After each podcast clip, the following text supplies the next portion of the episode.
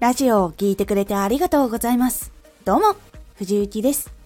さて、今回のテーマは、フォロワーが伸びない時のチェックポイント、届け方。昨日のラジオではフォロワーが伸びない時には内容のチェックの仕方をお届けしました。今回は届け方についてお話をしていきます。このラジオでは毎日16時、19時、22時に声優だった経験を活かして初心者でも発信上級者になれる情報を発信しています。それでは本編の方へ戻っていきましょう。いい内容を選べても相手に見つけてもらうことができない状態にしてしまうとどうしても知ってもらえる可能性っていうのを下げてしまいますそうなると目に触れる機会っていうのが減るのでやっぱりフォロワーが伸びにくいという状況になってしまいます。なのでまず相手が見つけてもらえる場所に置く必要っていうのがあります。例えばですがスーパーで野菜を買いに来たとします。でその野菜が棚に並んでいなかったら売り切れちゃったのかなって思うと思います。でも実際には倉庫に入っていた。としたらお客さんとしては買いたいけどないから買えないになっちゃったりとかもしくは興味がない人とかだったらそのまま素通りをしてしまいますよね興味も持たないと思いますですがちゃんと倉庫じゃなくて商品を置く棚に並べてあげたら買いたい人は見つけて買うし興味がない人もあなんだろうってやっぱり目に触れるところにあると興味を持つっていう可能性が広がったりしますもしくはあこれ今日安いのかこれだったら別の料理作れるかなとかって考えたりするかと思いますその商品棚にちゃんと見えるところに並んでいないかもしれないっていうところを改善しないといけないっていうお話に今回なります。では、ラジオのその商品棚、よく見えるところに出るそのものは何かっていうとタイトルこれが一番大きいですタイトルとアイコンっていうのがトップページに表紙で出てきたりとかもしくは更新されましたよっていうところに出たりとかっていうことがあります。新着ラジオとか、初めましての人とかが更新するところに乗っかったりすることもあります。その時にタイトルがパッとしないとスルーされる可能性が非常に高いです。これは商品の見た目に近いです。例えばですが、野菜が傷んでいないとか、そういう部分になります。こういうものだよっていうのをちゃんと示してあげるっていうのがタイトルの役目で内容がどういうことが入ってますよとかどういうラジオですよっていうのが分かりやすく記されているのがタイトル。である必要があります。でタイトルの付け方は結構別のラジオとかでもご紹介したと思うんですが短くかいつまでいきますとやっぱり気になる単語が入っているか。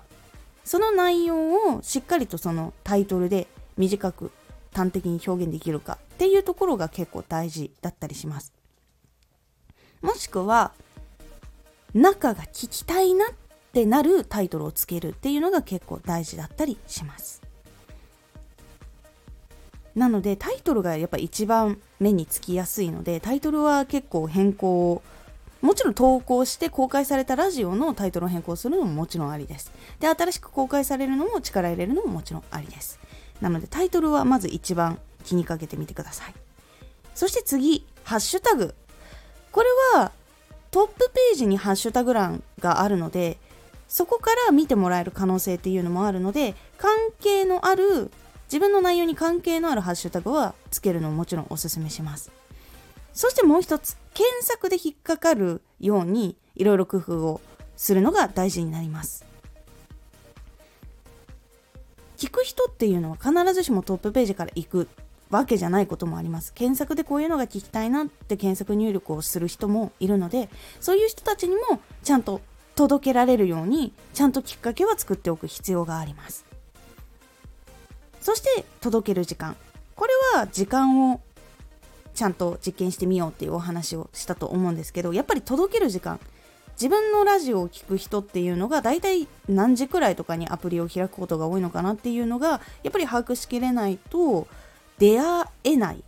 やっぱりラジオが流れて見つかりにくくなってしまうっていうところにやっぱりつながってしまうので届ける時間っていうのはやっぱり調整をした方がいいかと思います。そして最後が更新周期です。バラバラの人いるかと思います。例えばですがバラバラでも次回は何月何日に更新しますっていうのが分かっていたらいいんですけど次回はいつになるか分かりませんっていうのが結構離れてしまう原因になりがちなので時間帯がバラバラとか曜日がバラバラとかっていうのはできるだけ避けた方がいいです。月1回何時に投稿します。っていう風に決めてその下に今月は何日に更新されますみたいなのがしっかりとあるかないかで結構大きく変わるのでバラバラの人はできるだけ周期を定める。で周期が定められない人は更新の次の更新の時をちゃんと明確にしておくっていうのが非常に大事です。結構ね更新周期がわからないっていうのはチェックがしにくいんですよ。聞く人的にも。聞く人もすごく興味がある人とかだったらこう追っかけたりとかするんですけどでもそれでもやっぱり数日とか経ってくるとやっぱり気持ちっていうのが冷めてしまう。見つけられないなとかいつ更新してるのか分かんないなってなるとやっぱ気持ちが冷めやすくなってしまいます。冷めるとフォローを外したりとかしやすくなったりとかするので次聞きたいなっていうのもやっぱり薄れてしまうっていう傾向があるので更新周期は分かりやすくした方が定着率も上がるしフォローもしやすくなります。この4点ここは結構届け方いわゆる商品棚に並べるきっかけになるものっていうのが結構多いのでタイトルはそのトップページとかでハッシュタグは検索の時にも見つかりやすくそしてトップページでももしかしたら表示されるかもしれないのでちゃんと対策をとっておく。そして届ける時間っていうのはちゃんとお客さんが来る時間に置いておかないと結局見つからなくなってしまうので営業していない時に置いていてもオープンしてお客さんが来る時間になかったら結局買ってもらえないっていうところになってしまうっていうのがあるのでそれが大事になります。そして更新周期。これは目に留まるとか商品棚っていうわけではないんですが結構本屋さんで検索のものとかがなかったりジャンル分けがされていない本屋さんに行って自分の探したい本が見つからない時諦めてしまう時ってないですか？結構その状態にラジオもなりがちになってしまうので何時何日だよっていうものが分かりやすいと結構いいかと思います。これを改善するだけでも見つかりやすさっていうのが変わっていくのでまずフォローが伸びるか伸びないかっていうところ少しずつ可能性は上がっていきます。なので届け方をやってみてそれで伸びにくくなった瞬間にまた別のところのチェックポイントを見直したりすることで結構改善されていきますので是非フォロワーが伸びにくい時のチェックポイントっていうのは複数こう伸びにくくなったタイミングで見直してみるようにすると結構効果が出てきますのでやってみてください。今回のおすすめラジオ変わりたい時は収集より行動。変わりたい時っていうのはすぐに情報を集めるっていうのはもちろん悪いことではないんですがもっと早く変わりたいとか悩みを解決したいっていう時には行動を少しでも起こした方がおすすめなんですよっていうお話をしておりますこのラジオでは毎日16時、19時、22時に声優だった経験を活かして初心者でも発信上級者になれる情報を発信していますのでフォローしてお待ちください。毎週2回火曜日と土曜日に藤雪から本気で発信するあなたに送るマッチョなプレミアムラジオを公開しています。有益な内容をしっかり発信するあなただからこそ収益化してほしい。